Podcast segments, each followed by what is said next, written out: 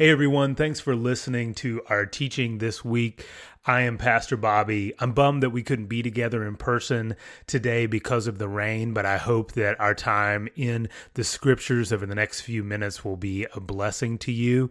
This week, we are finishing up our look at Acts chapter 2. We'll be in the last few verses of this chapter. And before I read our verses for today, just a little recap of where we've been. If you remember, Jesus commissioned his disciples before he ascended to heaven, told them to stay and to wait in Jerusalem for the Spirit. And at the beginning of Acts chapter 2, we see that they did just that. They were waiting together, and God's Spirit was poured out on them they began uh, speaking and declaring the wonders of God in languages that weren't their own, but languages that all these different Jews who had gathered in Jerusalem for the Feast of Pentecost heard in their own languages. Jews from different parts of the world, different cultures that spoke different languages, they heard the wonders of God and they came and they they asked what, what's going on here tell us more and Peter stood up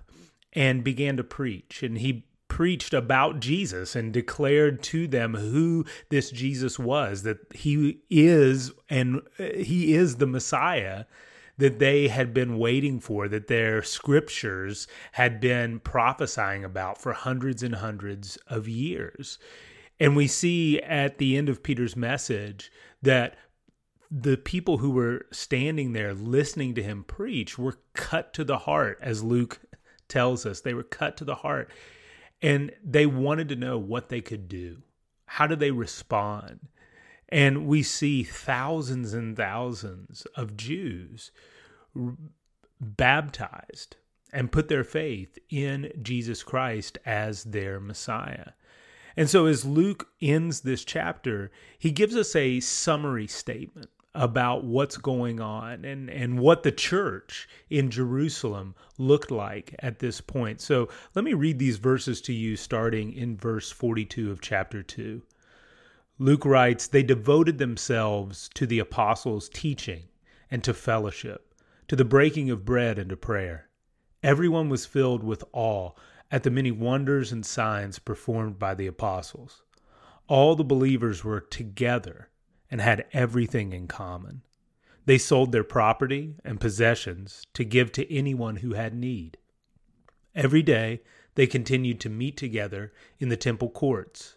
They broke bread in their homes and ate together with glad and sincere hearts, praising God and enjoying the favor of all the people. And the Lord added to their number daily those who were being saved. Churches are known for things, aren't they? Churches are known for what they care about, what their practices are like, what their people are like. You've probably had these conversations with family members, with friends, describing describing particular churches, um, churches that you've attended, churches that are in your neighborhood, churches that maybe your family or friends are asking about you know, churches where you say the teaching is really solid, churches where the people are so caring and loving, churches where the youth program is fun and engaging, churches that are really involved in their community. And these descriptions go on and on and on. Well, that's what Luke is describing here at the end of chapter 2 what this Jerusalem church is like. And Luke, if you remember, is describing this for a man named Theophilus. Luke is saying, This is who they were, this is what they were about. What I want us to see over the next few minutes is this when God's people are devoted to Him and to each other, we stand out in this world. It's very simple, isn't it? When God's people are devoted to Him and to each other, we stand out in this world. This is an opportunity that I want to take to talk to you about why we do what we do at Soma Northwest Church. And I hope it's an encouragement to you as we keep moving forward together. This Jerusalem church was devoted to two things. Luke says they were devoted to the apostles' teaching and to fellowship. Their devotion to those two things produced a really good outcome for them. The apostles' teaching included the Jewish scriptures, the teachings of Jesus, and revelations that the apostles received from the Spirit. Now, remember, all of this that we're reading took place within the year Jesus died, resurrected, and ascended to heaven. These apostles that are mentioned here are the disciples who walked, talked, and lived with Jesus. These were the men who Jesus told when the Spirit of truth comes, he will guide you into all the truth. In the Great Commission, Jesus told his disciples that they were to make disciples by baptizing and teaching. And we see here in Acts chapter 2, that's exactly what they did. This community was committed to receiving and living the truth of God revealed by the scriptures. And so are we. Everything that we believe as a church and practice is rooted in the scriptures because it's through the truth that the Spirit transforms us. Remember in John chapter 17, Jesus prayed to his Father on behalf of his disciples sanctify them by the truth. Your word is truth. That's why we talk so much about truth versus lies, because that's the heart of the battle we're in. Lies, half truths, and deception are the primary weapons of the devil and what drives all of the ills of our world. Truth is life. Truth is freedom. Truth is security. Our devotion to the truth has and will take many forms within our church community. Preaching and teaching, opportunities for people to stand in our public gatherings and share what God is doing in their lives and how the Word of God is getting in them and coming out of them. Equipping, as we as we equip each other for the work of the ministry both in our church and in our community the studies that we engage in, Bible studies, book discussions.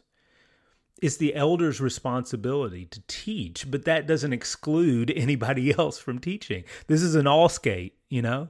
We are all being called to live into the truth, to take the truth and get the truth in us and speak the truth to one another. This community was devoted to the truth and so are we. This community was also devoted, Luke writes, to the to fellowship. This is the Greek word that maybe some of you are familiar with, koinonia. It's a word that means sharing, participation together. And this participation looked like several different things in this church community. Luke tells us that part of this fellowship was the breaking of bread and prayer. This is most likely a reference to the worship gatherings of this church community. These Christians came together in different homes on the first day of the week because that was the day Jesus rose from the dead. And when they came together, they shared a common meal. They offered up prayers, they sang songs. And the focal point of these gatherings was the Lord's Supper or communion, the bread and the wine. The tenor of these gatherings was celebratory. Their worship centered around the victory of Jesus' resurrection and the new reality they were living in because of it. They shared in new life, and these gatherings reflected that understanding and that reality. I mean, just think about this. The, this was a church made up of Jews who had been taught that the Messiah was coming. And now they believed that Jesus was the Messiah, that he had come, that he had inaugurated a new age, a new reality, a new way of being. No wonder they were excited. No wonder these were uh, times of celebration and victory. Luke's commentary in verse 46 is really significant all of this happened with glad and sincere hearts. when they gathered together, there was a realness to their gatherings. You know, part of this is definitely the Spirit's work in bringing people together. But I think another important part is how people choose to worship together. Since our beginning as a church, we've focused on gathering in smaller groups, in one another's homes, sharing a meal and fellowship. Now, I get it. This isn't always the easiest thing to do. Sometimes our schedules make it difficult. Sometimes the number of small kids makes it challenging. But it's one of the best environments to cultivate friendships and to get to know one another. This is also why we've made the very intentional choice to make our Sunday gathering as relationally encouraging as possible. It's not a concert, it's not a lecture, it's not a show that we attend, it's not my thing or Tamisa's thing. We all share in this. Volunteering, using our gifts and our skills, different people up front speaking, praying, teaching, singing.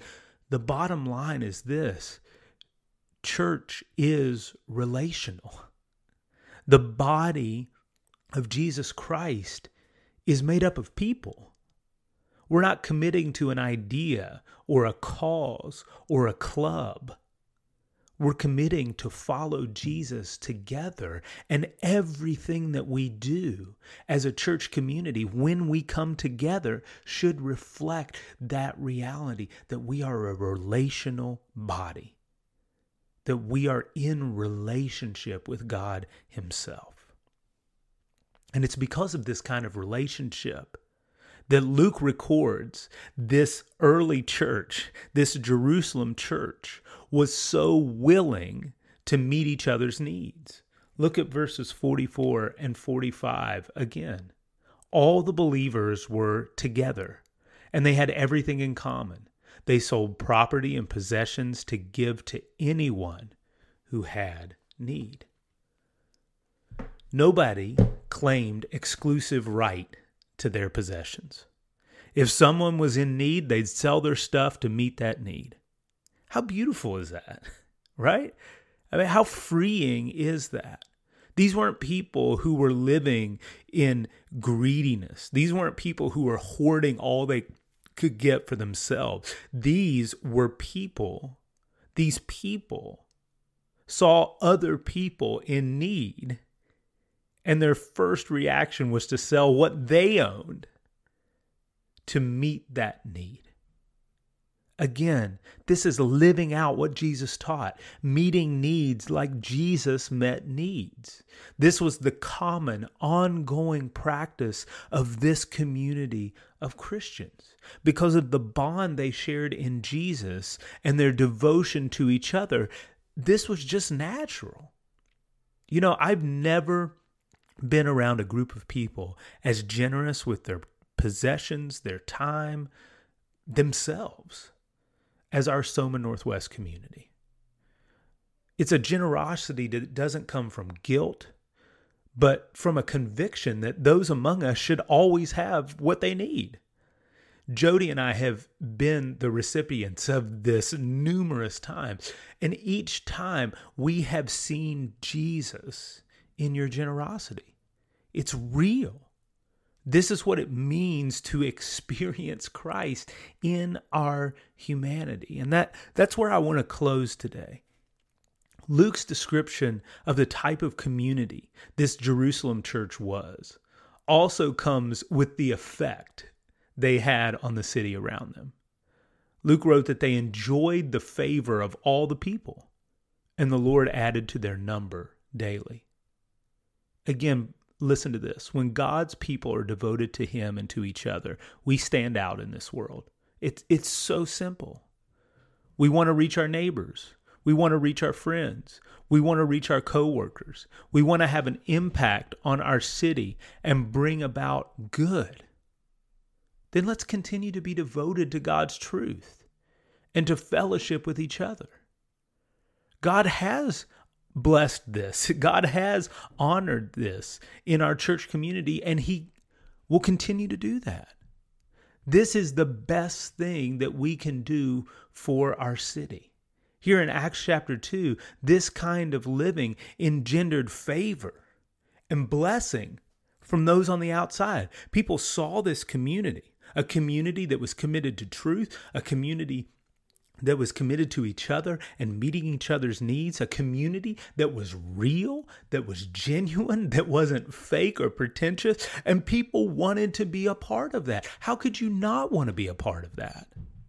But in other places in the book of Acts, we see that this same kind of living brings ridicule, it brings persecution, it separates and it divides. Either way, one thing is true Jesus is seen. This reminds me of John chapter 13, 34 and 35. This is Jesus' words coming to life. When Jesus' disciples love each other like Jesus loved them, everyone will know they follow Jesus. Folks, we don't need bells and whistles. We don't need the best production. We don't need the most cutting edge ministry strategies. We just need to keep doing what we've been doing.